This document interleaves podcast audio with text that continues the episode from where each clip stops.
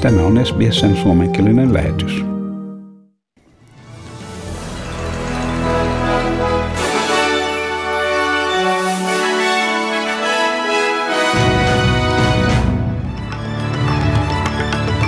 Labour sanoi, että energia- ja teollisuusministeri Angus Taylor ei pysty uskottavasti äh, kehittämään kumpaakaan, sal, kumpaankaan salkkuunsa liittyvää politiikkaa ja entinen etelä-australialainen senaattori Nick Xenophon ilmoittaa mahdollisesta paluusta liittovaltion politiikkaan.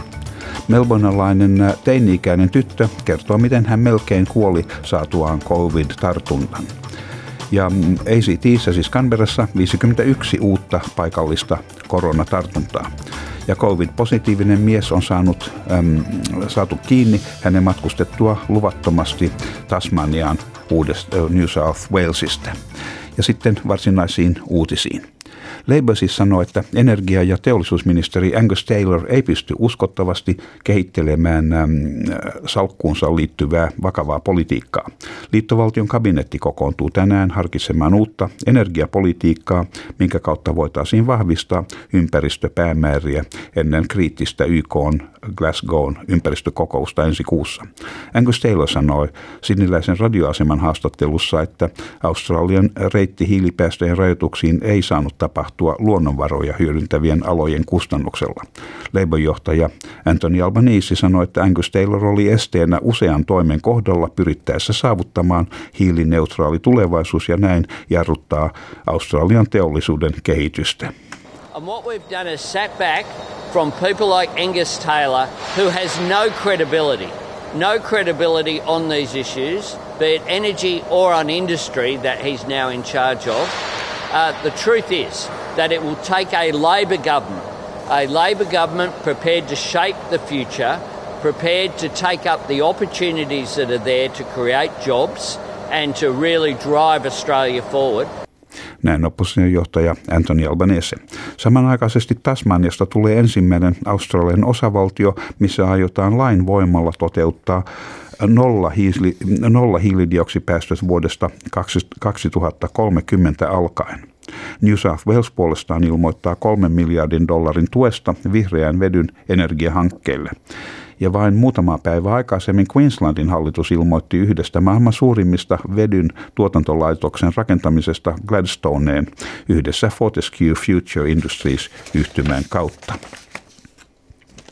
Ja entinen Etelä-Australian riippumaton senaattori Nick Xenophon on ilmoittanut mahdollisesta paluusta liittovaltion politiikkaan. Sysäyksen tähän antoi Ag-saappaista syntynyt kiista.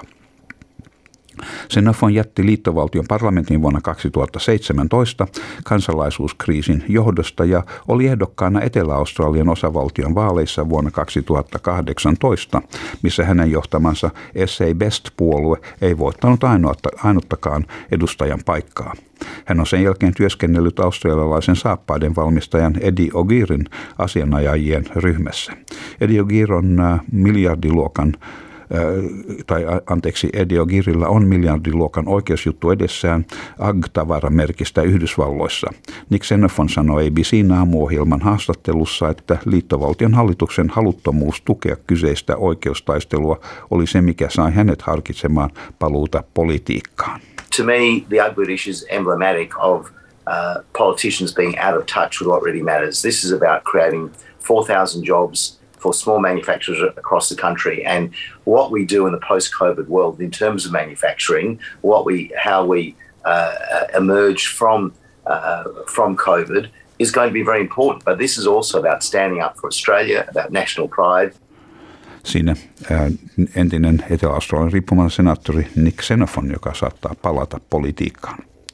Ja melbournalainen teini-ikäinen tyttö on kuvailut, miten hän melkein kuoli COVID-19 sairauteen, kun hänen perheensä sai tartunnan hänen pikkusiskonsa päiväkodista. Victoriassa ollut, ähm, on ollut kolme kuolemaa. Nyt vallitsevan aallon suurin päivittäinen määrä osavaltiossa on kirjattu 1571 uutta paikallista tartuntaa ennätysmäärän 79 000 testin tuloksena. Rokottamaton, rokottamaton 17-vuotias Seila kertoi joutuneensa hengityslaitteeseen Box Hill-sairaalassa sairastuttuaan. My health progressively, progressively got worse And then one night I couldn't stop coughing. I was struggling to breathe. The day before, they said I had pneumonia. I had no idea what that was. I felt so many needles. I couldn't catch my next breath. There was so much commotion around me, and I didn't know what was going on.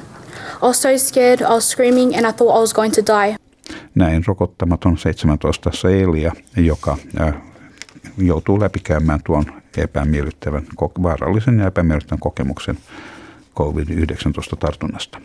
Ja ACTissä on ilmoitettu 51 uudesta paikallisesta koronavirustapauksesta, yksi tähän saakka korkeimmista tartuntojen määrästä. Pääministeri Andrew Barr sanoi tapausten huipun osoittavan viruksen vaarallisuuden. And it serves as an important reminder that new clusters can still emerge, especially in workplace settings amongst unvaccinated or partially vaccinated people. But it serves as a timely reminder that if you are not yet fully vaccinated, uh, please be very cautious over the coming weeks. Näin esitin äh, pääministeri Andrew Barr. Ja territorio valmistautuu nostamaan sulkutilan rajoituksia perjantaista alkaen. 98,5 prosenttia rokotukseen oikeutetuista ihmisistä on saanut ensi rokotuksensa ja 73,5 prosenttia on täysin rokotettuja. Andrew Barr sanoi, että Canberra saattaa saavuttaa 99 prosentin täysin rokotettujen määrän marraskuun loppuun mennessä, mikä tekisi Canberrasta maailman korkeimman rokotuskattavuuden saavuttaneen kaupungin ja COVID-19 positiivinen mies on löydetty Hobartin pohjoisesta lähiöstä jätettyään pakollisen karanteenin Tasmanian pääkaupungissa.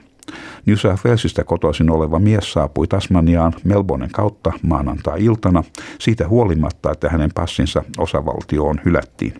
Hänet sijoitettiin hotellikaranteeniin, mutta hänen huoneensa havaittiin olevan tyhjänä seuraavana iltapäivänä hyvinvointitarkastuksen yhteydessä.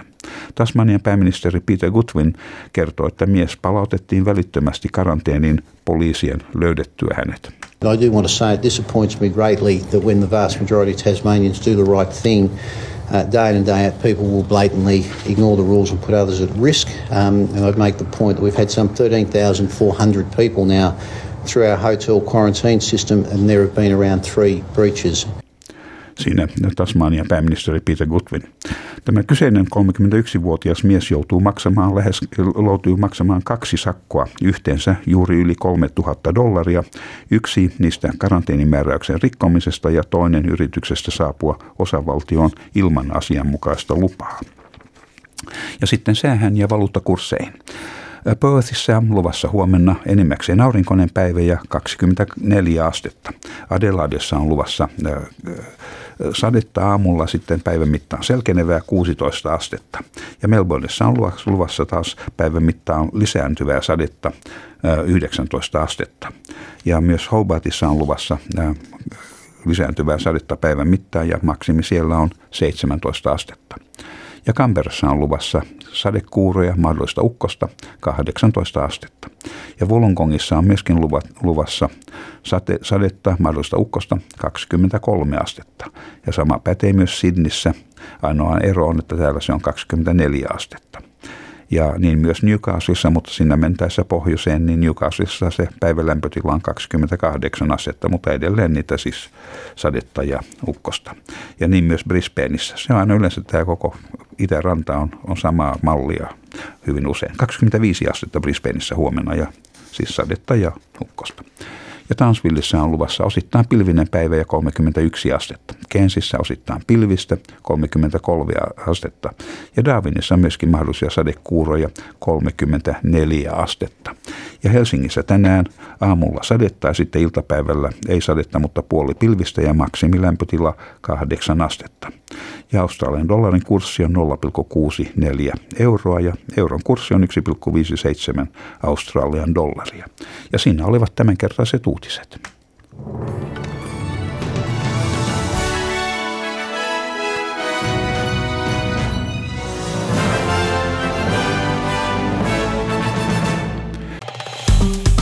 Tykkää, jaa ja ota kantaa. Seuraa SBSn suomenkielistä ohjelmaa Facebookissa.